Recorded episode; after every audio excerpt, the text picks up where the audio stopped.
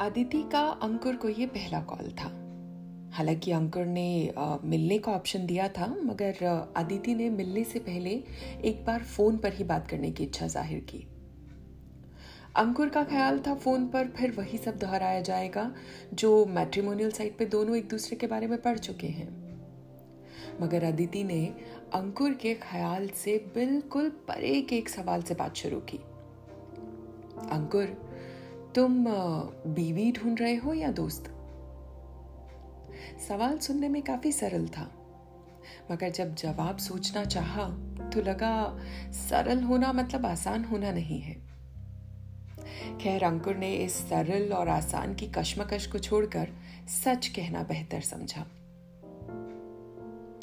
अदिति देखो यार दोस्त तो कई हैं, मगर बीवी कोई नहीं है।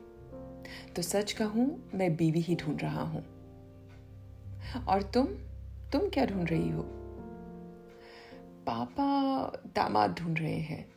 हाँ वो तो पापा ढूंढ रहे हैं बट व्हाट अबाउट यू मैं मैं शायद खुश रहने का मकसद। अरे यार, ये तो बहुत आसान है।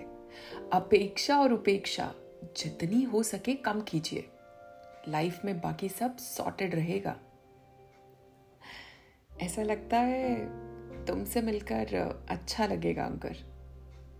तो बताओ फिर, कब बुलाऊं तुम्हें?